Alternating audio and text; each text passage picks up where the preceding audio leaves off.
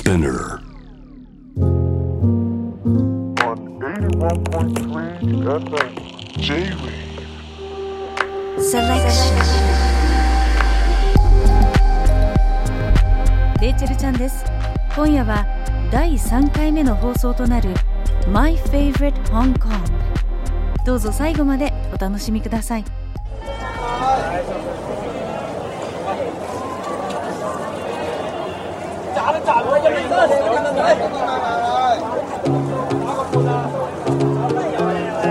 哈喽，大家好，歡迎大家收聽。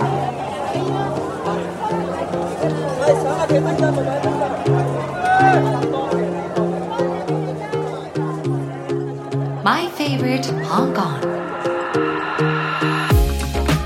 こんばんは。ナビゲーターのクリストモコです。昨年12月から今年3月まで毎月1回のペースで全4回。香港を愛するさまざまなゲストをお迎えしてお届けする My Favorite Hong Kong 今回3回目の放送となります、えー前回は1月9日、えー年明けてすぐでしたけれどもゲストはパンチェッタ・ジローラモさん。そして、えー香港からは、えージャーナリストの甲斐美子さんリモートでご登場いただきました、えージローラモさんも30年ほど前から何度も行かれているということで華やかでエネルギッシュなお話がたくさん出てきました、まあ、あの人とつながって知る香港というねあのジローラモさんらしい旅のお話。そして、えー、甲斐さんには香港の旧正月のお話や最新レストラン事情。でさらに今香港内でも大注目というウエストカオルーンについても教えていただきました、えー番組を、えー聞いてリスナーの方もたくさんのあのメッセージありがとうございます、えー、いつラジオネームあるさん、え私は香港がイギリス領だった頃に友達と一緒にそして中国に返還されてから一人旅で計2回訪れたことがあります。どちらも良い思い出で一度目は香港しゃぶしゃぶのパクチーに圧倒されホテルペニンシュラで優雅なアフタヌーンティーを堪能。オーダーメイドでチャイナドレスを作りました。いいですね。で2度目はイタリア旅行のトランジットで香港に立ち寄りおかゆで有名な当庁でピーターのおかゆを食べ出汁の味わい深さに感動したことを覚えています。ウエストカオルンが今は開発が進んでいると聞きぜひ近い将来3度目の香港を堪能したいです。次回の番組も楽しみにしていますと、えー丁寧にありがとうございます。そうなんです。今日もきっとウエストカオルンの話、えアートを中心にいろいろ出てくると思うので楽しみに3回目の放送もお付き合いよろしくお願いしますえーそして本当ねぜひ近い将来というところで現在の香港なんですが新型コロナウイルスの感染者、まあ、少ないレベルではあるものの増加の傾向が見られるということでレストランの営業時間短縮など一時的に規制を厳しくしているということなんですね。まあ、この状況ですのでね、まあ、自由に息できるようになったら最高の香港の旅ができるように今のうちから一緒に予習して妄想を想像しながら楽しんでいきましょう。様々な魅力を持つ香港ですが今回はアートシーンに注目していきますアジアのアート発信地とも言われますます盛り上がりを見せている香港の今最新情報もゲストとともにお届けしていきますえーまず今日お迎えするのは作家脚本家映画監督画家などマルチに活躍されていて香港で個展も開催されたことがあります大宮エリーさん。そして番組後半では香港アート界を牽引するプロフェッショナルお二人にお話をお伺いします。まずお一人が2019年に香港にオープンしたアートセンターえチャットのエグゼクティブディレクターチーフキュレーターでもある高橋瑞希さん。そしてもう一人が今大注目のエリアといいましたウエストカオルーンに昨年11月にオープンして、また大きな話題となっています。アジア最大級の現代ビジュアルカルチャー美術館 M プラスの主任キュレーターの横山育子さんです。お二人には現地からリモートでご出演いただいてお二人が見ている、えーアートを通した香港の魅力をたっぷり伺っていきたいと思います。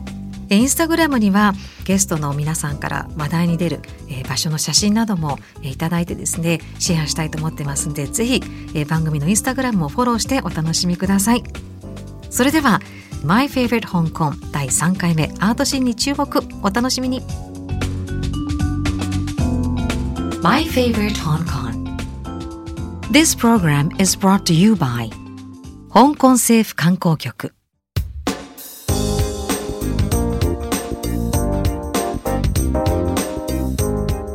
クリストもお届けしています My Favorite Hong Kong えー今回はスタジオに作家脚本家映画監督画家大宮エリさんをお迎えしてますよろしくお願いいたしますよろしくお願いします。香港でエリちゃん、はい。いろいろご縁があるんですねそうなんですよ。ねえ2019年に個展をさせてもらって、うんその時にアートバーゼルもあったので、はいはい2週間ちょいいましたね。うんなん香港に。かね展展覧会とかバーッとねスそうカートが並ぶ何回香港は何回ぐらい？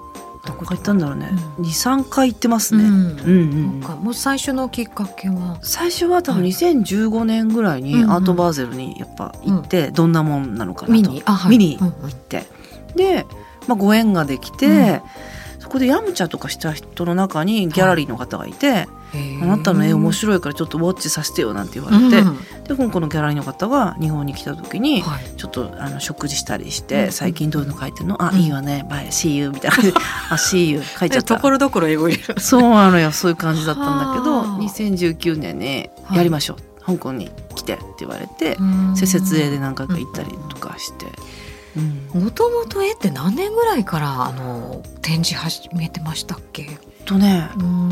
2012年がきっかけだったんだけどあのベネッセの畑会長のはいはいなんかパーティーでたまたまライブペインティングをすることになって、それでいいねってなって、うん。画家にのキャリアがスタートしちゃったんだけど、うん。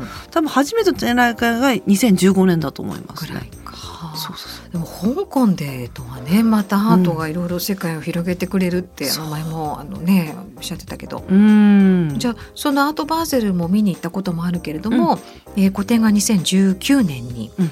えーどういうところでどんな風にやったんですか、えっとね、えっと、うん。ティコラマタムラっていう、うん。あのセカンダリのギャラリーなんですけど、ああのいい場所にあって、あの普段はねマティスとかバスキアの展覧会をやって、へー。セカンダリーなんですけどはいはいだから生きてる人の展覧会やるの初めてとか言われちゃって、うんああみたいな。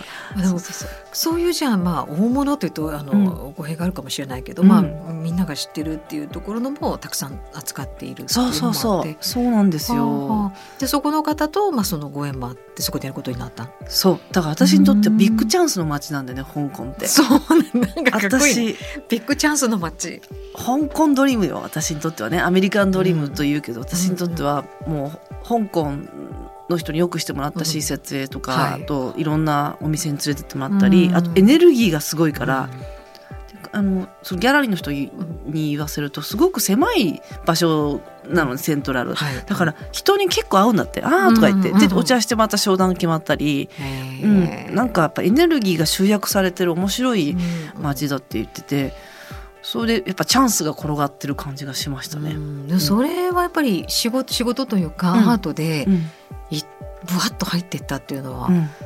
まあ面白いっていうかアートがねやっぱそう、つしたんだろうけどでもそれうん。行ってみて、えその時の展示はどういうあの作品を置いたんですえっか、とねうん。あれはねえっとね「ワ A Wonderful Forest」っていうタイトルにして、うん。森をいっぱい描いたんだけど、うん。うんあの森の中で生活してる女性のうん。なんかお話みたいなイメージでうん。ベンチがあったり、なんだろう、えっと、キッチンがあったりとかして、はいはい。そういう絵を描いていて、うん。あの来るお客さんも、うん。あの香港の人ばっかりじゃなくて、うん。イタリア人とかフランス人とかい,、はい。いろんな人がいて。あでも香港それだけ面白いものがあのアートでもあるっていうのを知ってる人はそこに来ますよね。そうなんですよね、うん。なんであんな世界中の人が来るんだろう。ん、なんだろうね。でもでもアート、うんアジアでのアートを発信するっていう意味では香港すごい面白いっていうじゃない？うそうだよね。エリーちゃん描く絵もあの、うん。緑とか、まあ、うん。背景ピンクだったり、うんうんうん。すごくなんて熱帯華やかな感じもあるから香港の方の反応というかあの合う感じもすごくする。そうなの。植う物ん。と結構派手なものが多いから、はいはいこういうギャラリーだったんだけど、あの香港自体も活気があるけど、ん。人も多いけど、うん。交通量も多いけど、はい。植物も多いんだよね。大きな熱帯植物があって、うんうん。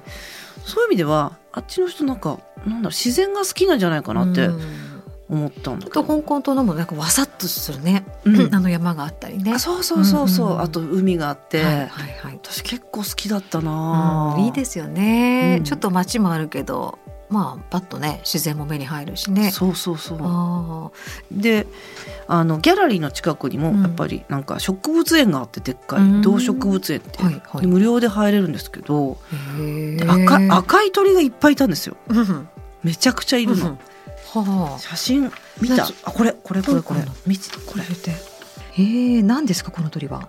わからないです。相当大きいんだけどフラミンゴのようなそうなんです。フラミンゴもい,、はい。っぱいいるんです実は、うんうんもう、うんすエネルギーあんなこの動植物園と思って、うん。あとねヒョウもいました。ヒョウ？はいえどこに？その動え香港動植物公園。セントラルにあるんですよ。はぶっちゃけ渋谷の真ん中にうん。植物園と動物園があるようなもんででヒョウがいるんですよ、渋谷の真ん中にっていう状況でし状か況ね。でただなんです。それもすごいですね。いやあの初めて聞いたかもそうなん動植物公園。じゃあそこにも行ったりして、そう。ちょっとインスピレーションをそうそうそう。こ得てとか。得て私の絵が完成したっていう感じですね。うん反応はどうでした？その、うん。香港の方たちまたいろいろ言葉もくださりそう。反応が、なんかね、うん。あのーそうね。やっぱよく喋るね。印象あるよね。これはどういうはいはい。あの背景でで出てきたものなんだとあかー。マティスにやっぱ影響を受けてるのかとか、はいはいはい。マティスっぽいとか、あとホックニーっぽいんじゃないかとか、うんうんうん私の絵がこう右側がうん。すごくこうた垂れてるあの画風だったんですよ。絵の具が。絵の具が。バーって、うんで左はパキッとしたうん。あの絵だった。これどう違うの？年代はどうなってるんだって、うん。こう右側の垂れてる方は、うん。あのアルコール飲んだものですと。で左のパキッとしたノンアルコールって言ったら「I see」みたいなですね I よくわかるよみたいな。わかるよ。うん。もう買うわみたいな。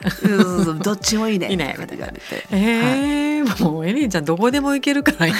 なんかねいやいや。いや。でもすごくそのあの香港の、まあ、魅力だからアートから入って、うんうん。入った街ビッグチャンスの街っていうのはとてもなんか夢がある話だしで実際行ってみて、うん他にどういう例えばその間に、うん。あのいろんな方が連れてってくれたとか回ったのはどういうところを行ったんですか？ペロタンとかいろんなギャラリーが密集してるんで、うんはい。あの一つ一つギャラリーを回らせてもらったり、うん。オープニングがさあのここであって次あそこであってってなるから、全部パーティー行ってたりとかして、もうすごいあれね、うん。もうアーティスト画家としても、うん。香港で。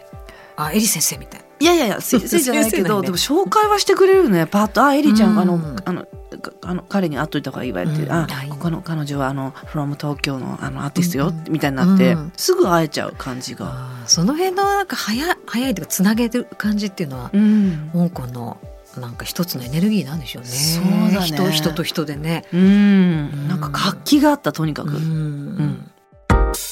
廣告之後會帶俾大家我哋獨家嘅香港資訊。My favorite Hong Kong。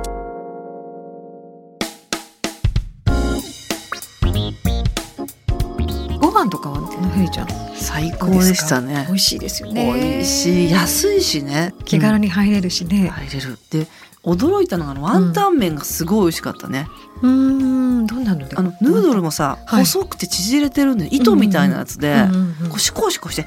もう太くないの。うんあれがすぐ食べれちゃってね。なんかすごい麺の写真いっぱい出してきてくれてたんですけど、いやいやなんかアートだってほぼラーメンの写真送っちゃって。すみません。お写真はインスタでもあの番組で紹介させてもらいたいのですけど、はい、えー、何？ここれは何ですか、うん肉の麺なんですけど、はいはい。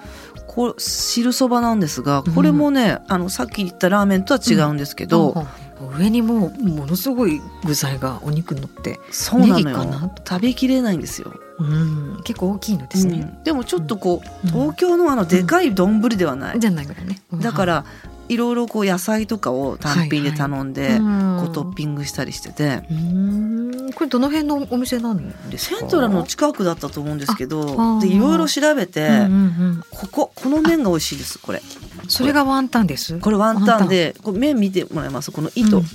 この糸がさ 細い本当に。細いの。ラーメンのような色にも見える卵麺。卵麺ですね。縮れて美て味しそなんて言ったらいいんだろうな。な日本にないよね、う、うん。こここまでのそれないかもしれないなねそうめんとも違うし。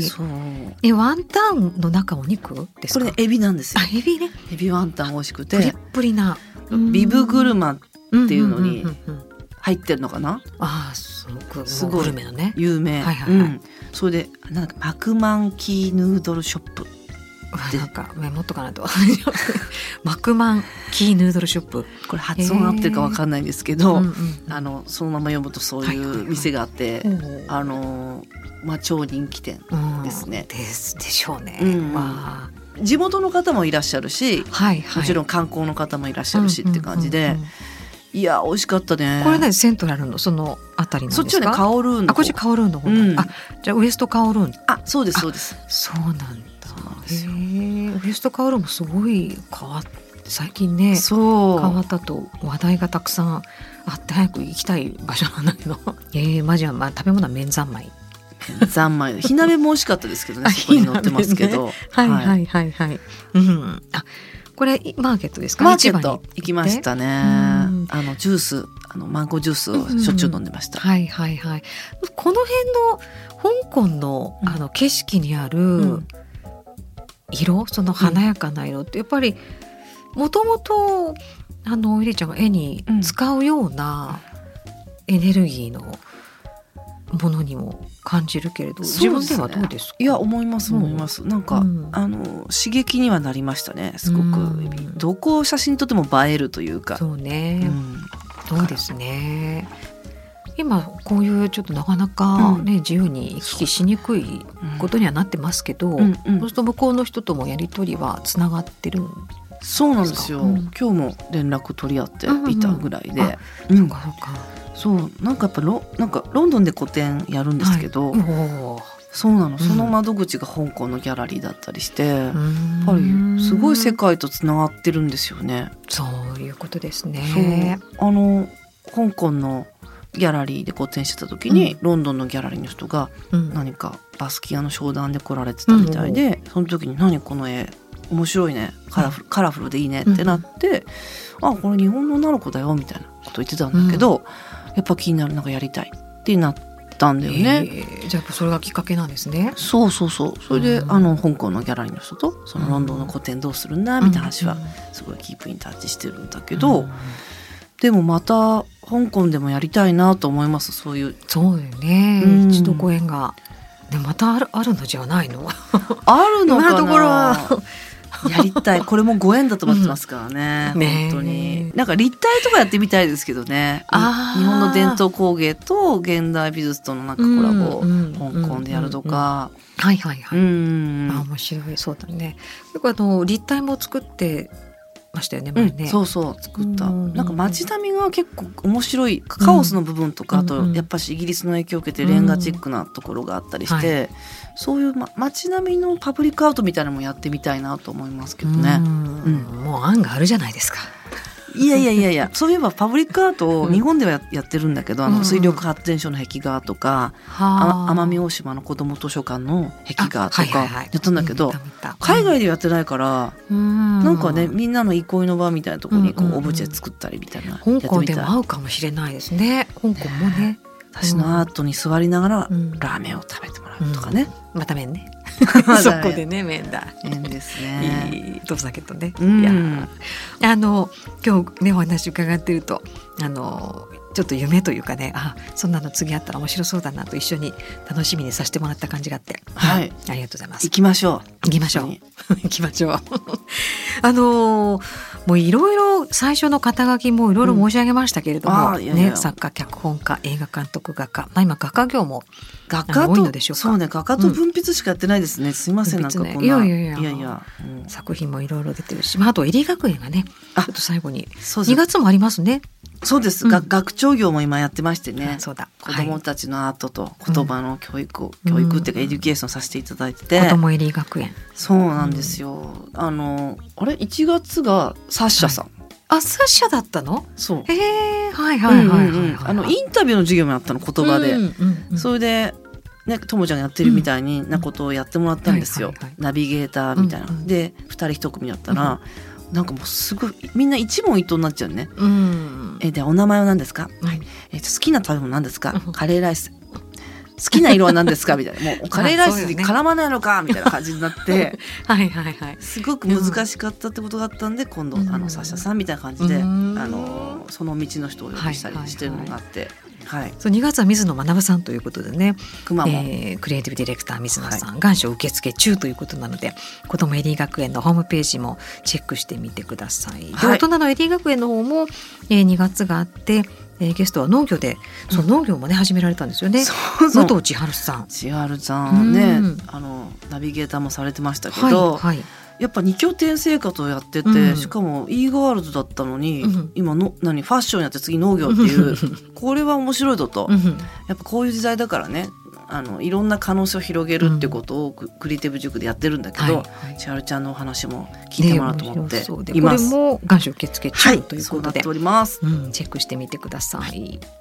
はい、ということで今日は、えー香港のお話、えー伺ってきました。えーゲストは大宮エリーさんでした。エリーさんありがとうございます。ありがとうございます。我哋嘅節目將會為大家介紹香港嘅景點、美食、本地文化、藝術、購物等等。透過呢啲唔同嘅資訊，等你發掘出屬於你心目中嘅香港。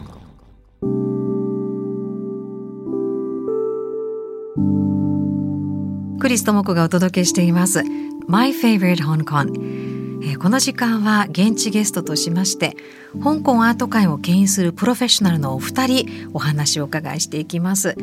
まずは、え2019年に香港のチュンワンにオープンしたアートセンターチャットのエグゼクティブディレクターチーフキュレーターの高橋瑞木さん。そして昨年11月ウエストカオルーンにオープンしましたアジア最大級の現代ビジュアルカルチャー美術館 M プラスの主任キュレーター横山育子さんです高橋さん横山さんこんばんはよろしくお願いいたしますこんばんは。よろしくお願いします。よろしくお願いします。よろしくお願いいたしますお二人は高橋さんと横山さんもともとあのいろいろ香港そしてアートというところではつながりがおありなんでしょうか？まあ、お互い、香港に越してきたの2016年なんですけれども、はいはい。やはり二人ともアートとかデザインの仕事をしてたので、うん。共通の知り合いはいたんですけど、うん。会ったことはなかったんですね。ほうほうなので、実は香港であの出会って、うん。で、それからお互い美術館とアートセンターの立ち上げをやる立場になって、ええお互い支え合って、はい。今まで。情報共有もしながらね。そうですね、うん。なんとか荒波を乗り越えてきたというか。なるほど。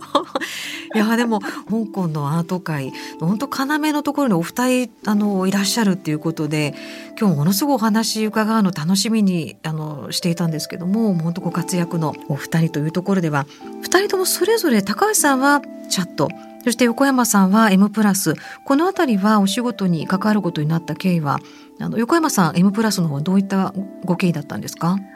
えっ、と、M プラスは、私はあの、香港に来る前に、スウェーデンのストックホルムに21年ほど暮らしてたんですえね。ーはい。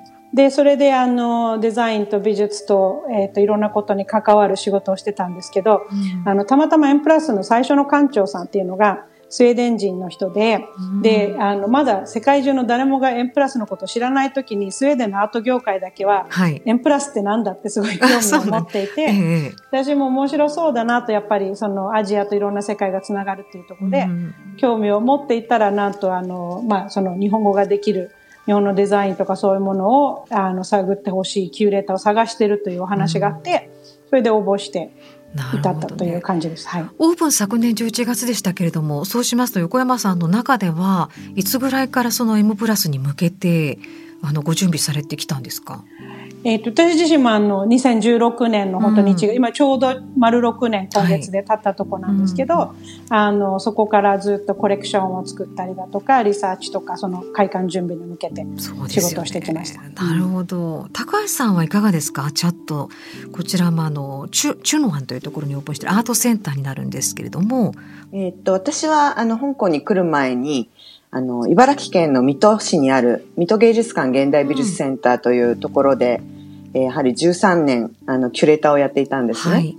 で、2015年にサバティカルでロンドンにいる時に、もう日本にこれから帰るぞという時に、ちょうどこの香港の元紡績工場をリノベーションした中にできるアートセンターのキュレーターを探してると、えーい。う話をいただいて、それで、水木この立ち上げにキュレーターとして関わってみないかとお誘いいただいて、向こう水にも、あの、よっしゃと。あの、プロジェクトに、はい、関わることになりました。あーこのあのチャット響き耳なじみがいいあの言葉ですけどもあの今紡績工場っておっしゃいましたけどその略がセンター4 Heritage Arts and Textile ということでアート布そうしたものが集まっているところなんですか？そうですね。あの、まあ、テテキスタイルという言葉が名前についているので、みんええ。なテキスタイル美術館って思われる方が多いんですけれども、えー実は、あの、普通の、いわゆるこうね、あの、職人さんとかが折って、王様が着てたようなガウンとか、そういうのを展示するようなテキスタイルの美術館では全くなくて、えーなくて、今のアーティストだったりとかはい。デザイナーの人がどのように、まあ、テキスタイルの素材を発見して、再発見して、新しい作品を作っているのかうん。ということを展示したり、あるいはそのテキスタイルもやはりあのものすごくイノベーションが進んでいるので、はい。えーそういった新しい方法とか手法で作られたテキスタイルデザインを紹介するようなアートセンターになります。面白そう。そうなん。一方あの M プラスの方は横山さん。番組でもあの前回、えーまあ、前々回もお話が出ている場所でもあるんですけれどもここ改めてあのどんな場所かご紹介いただけますか？そうですね。プラスは、あの、おかげさまでようやく構想から15年をかけて、ようやく去年の11月にオープンしたんですけど、はい。あの、まあ、アジア最大の、そのビジュアルカルチャーって言って、視覚芸術にフォーカスした美術館です。で、あの、20世紀の後半から現代までのアジアがどういうふうにつながっていったか、さらにそのアジアが世界にどうつながったかっていうことを、美術やデザイン、建築とか映像の歴史からそれを俯瞰するっていう意味では、その、一括りの例えば日本の歴史とか、タイの歴史とか、韓国っていうことではなくて、はい。そのトランスナショナルって最近言葉をよく使いますけど、はトランスナショナルな視点でアジアの、まあ、ビジュアルカルチャーショーを見た美術館っていうのがやっぱ最大のところで、あの、そこに特別な、あの、建築、スイスの建築家だったり、はい。あの、すごく大きいのが、美術館って言っても、そのギャラリーを見るだけではなくて、それ以外にシネマがあったり、ええオリジナルグッズのいっぱいあるショップがあったり、あとチルアウトできる、その、すごい景色のいいとこにあるんで、ええパブリックスペースとか公園みたいな扱いの部分がいっぱいあるので、はい。その新しい意味でみんながこう美術館に行くっていうのがその重いドアを開けて、うん。博物館に入っていくんじゃなくて、もっと気軽に立ち寄れる形の美術館ができたと言えると思います。うんもう本当にアートの楽しみ方ってもう本当そういうふうにななっていってほしいしなってきてますよね。そのちょっとそのアートで見てあのその話をその後あの誰かとどっかでするとかご飯を食べながらとかいい景色見ながらあの反数するでとかその M プラスをそうすると所蔵作品もある美術館になるんですか？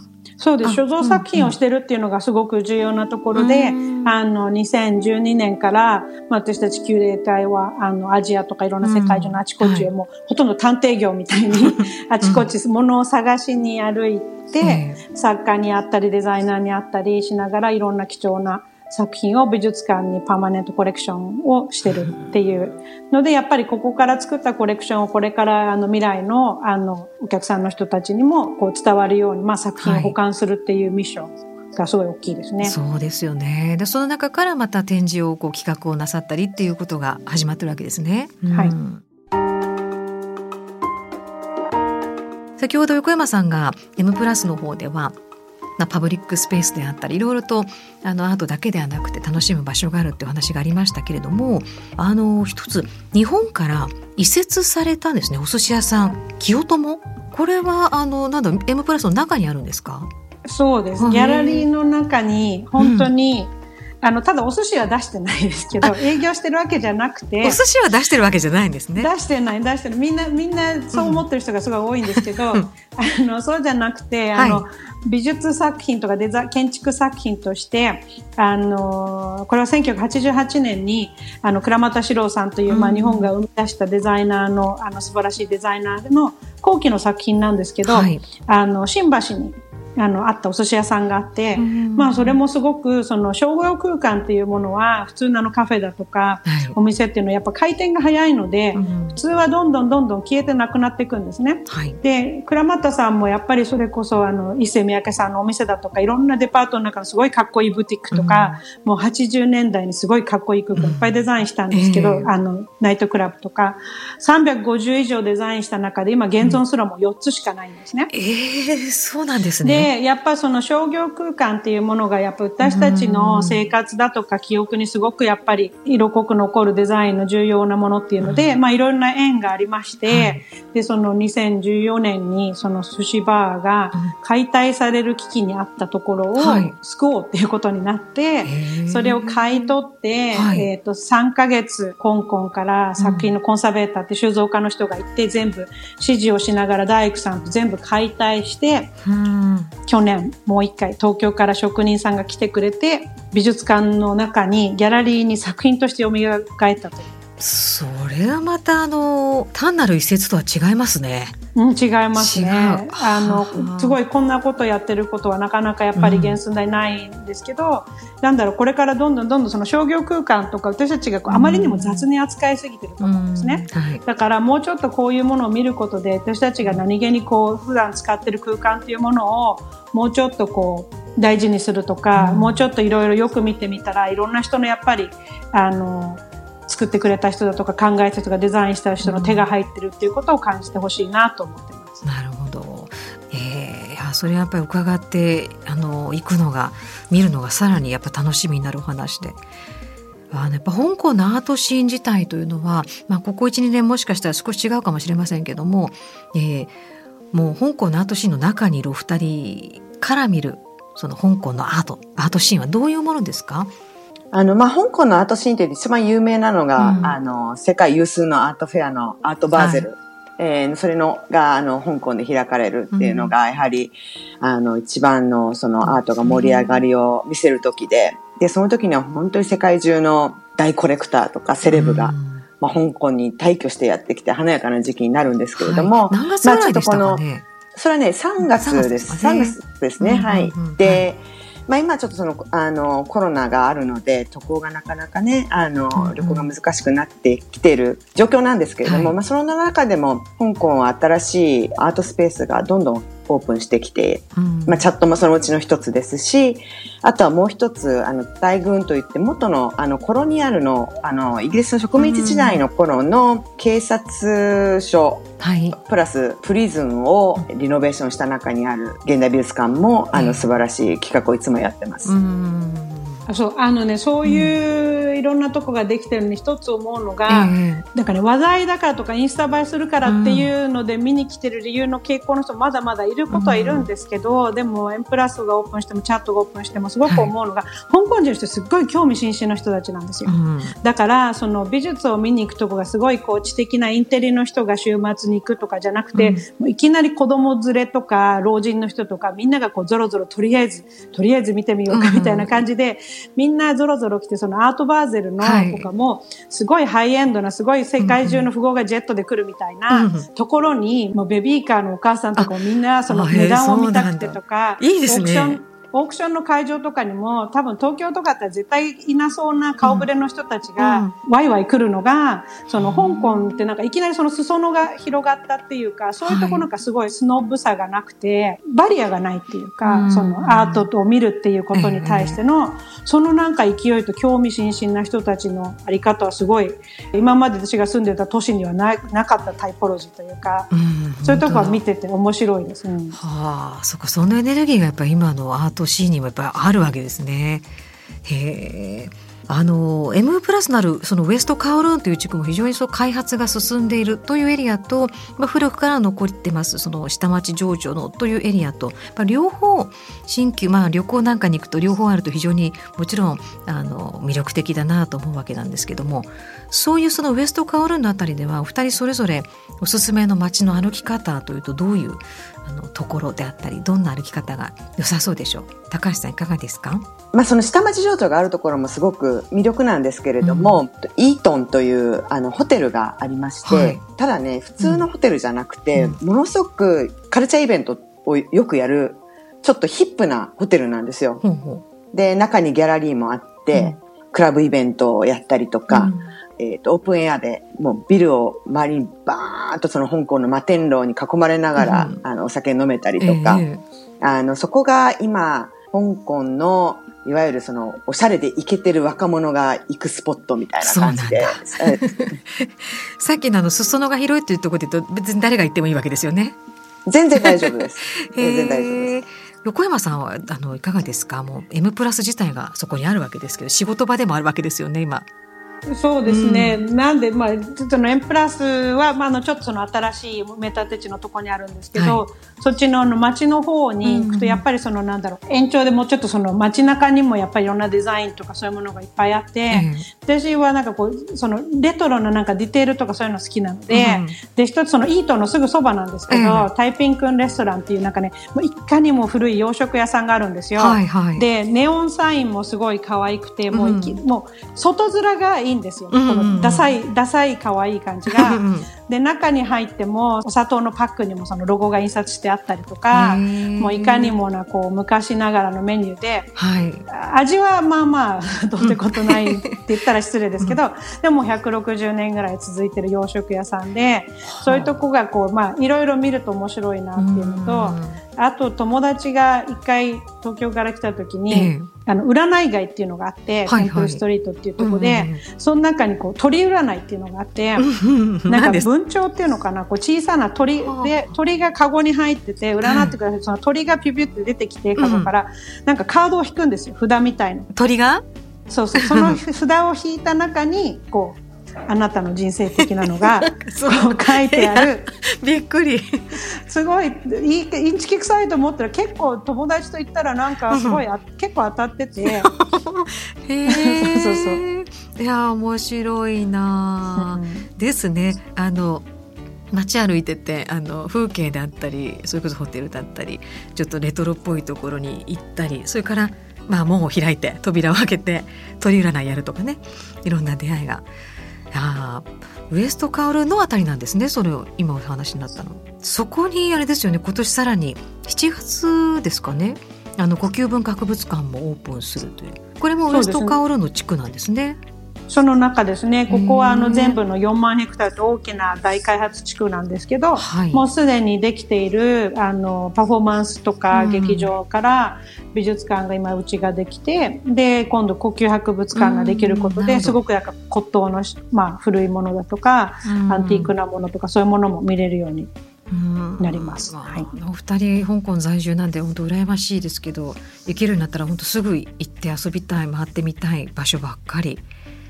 えーお二人はまあ仕事もされて暮らしてらっしゃるという香港になりますが、えーそんなまあ暮らしてるからこそ感じる香港の魅力横山さんいかがですか、まあ、すごく街が小さいので、うん。あの、どこにでもこう近くに行けて、うん。まあいろんな距離感が近いっていう、例えばあの近所、実は高橋さんってすごい近所なんですけど、周りに、周りにお友達もいっぱい住んでて、なんか小学生みたいな、はい。あの週末とか仕事から帰ってくるとみんな徒歩であちこちにこう遊びに行けたりっていうのと、みんなね、あんまりこう恥ずかしがらないっていうか、型にこう、いやちょっとこういうとこは恥ずかしいからやめとこうとか、うん。そういうの何でもありみたいな、はい。意外とそういうすごい気取った、あの、奥様からもうそのタンクトップのおじさんとかまでがこう何でもありでそれをお互いそこに干渉しないっていうか、そういうすごいフランクなところがやっぱり住んでてものすごく住みやすいっていうのと、ね、うん、あとこんなにだからいろんな多文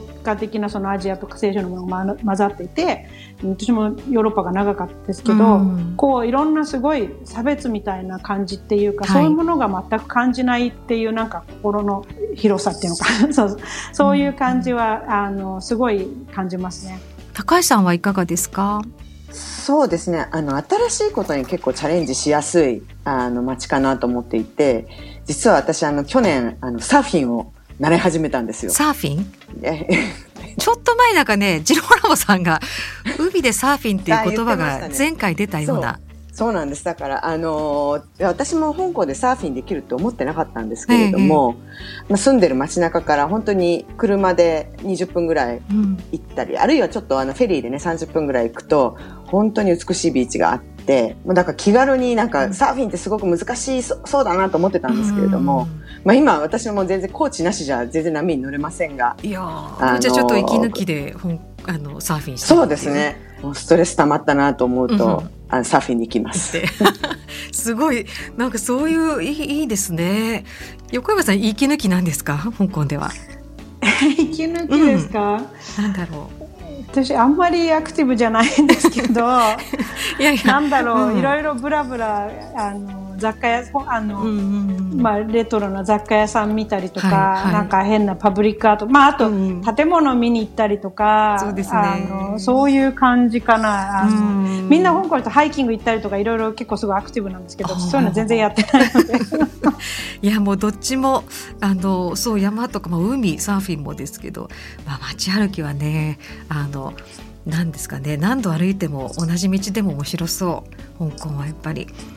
えー、いろいろとあの今日は、えーまあ、アートということをキーワードに本当にお話あの時間頂戴してありがとうございます。この時間はえー、現地ゲストといたしまして香港アート界を牽引するお二人、えー、まず香港のチュンワンにあるアートセンターチャットのエグゼクティブディレクターチーフキュレーターの高橋瑞木さんそして昨年11月にウエストカオルーンにオープンしましたアジア最大級の現代ビジュアルカルチャー美術館 M プラスの主任キュレーターの横山一子さんにお話を伺いしました。高橋さん横山さんどうもありがとうございました。ありがとうございました。ありがとうございました。收聽我哋嘅節目，了解香港更多，將你變成為香港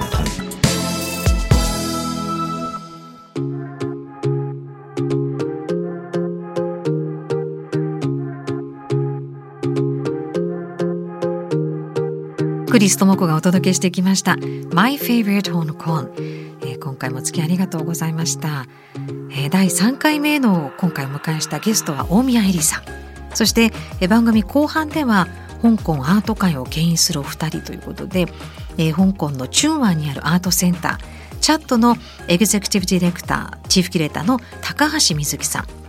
そしてもう一方はアジア最大級の現代ビジュアルカルチャー美術館 M プラスのキュレーター横山一子さんリモートでお話をお伺いしました。まあ、バートを軸にあの見る楽しむ香港行きたいところが増えましたね皆さんもきっとそうじゃないかなと思うんですが、まあ、エリさんはアートをやる発表する側ということで新鮮なお話伺えたなと思いますしそして後半の二方もやはりプロフェッショナルという、え、視点でアートのお話頂戴しました。さあえー、My Favorite Hong Kong 次回第4回目最終回となるんですが3月6日日曜日夜10時からえ、また違う角度で香港の魅力を掘り下げて皆さんにお届けしたいと思ってますのでどうぞお聞き逃しがないように。ここまでの相手はクリス智子でした下個月我哋約定你喺 My Favorite Hong Kong 再見啦拜拜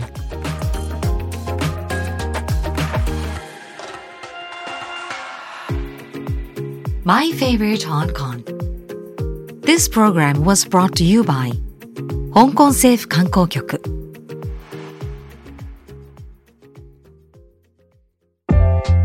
今日は香港の魅力を余すことなく語りたいと思います。まず香港といえばやっぱりグルメ。ヤムチャを思い浮かべる人が多いと思いますが私がおすすめしたいのがローカルフードボーチャイファン。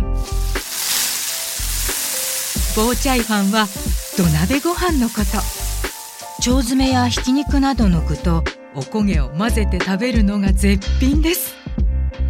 お腹が満たされたら街並みを散歩してみてはいかがでしょう。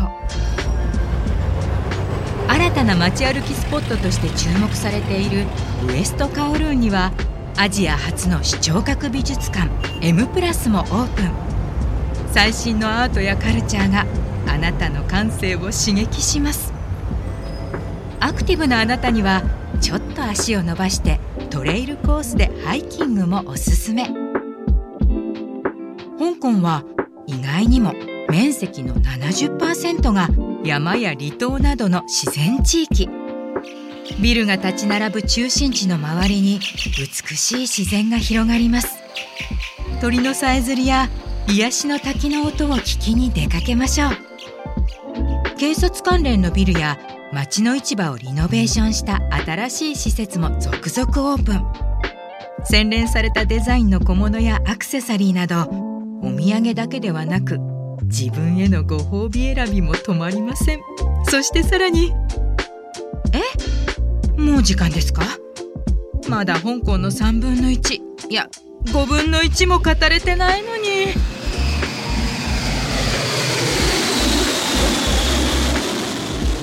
語りきれない魅力。香港。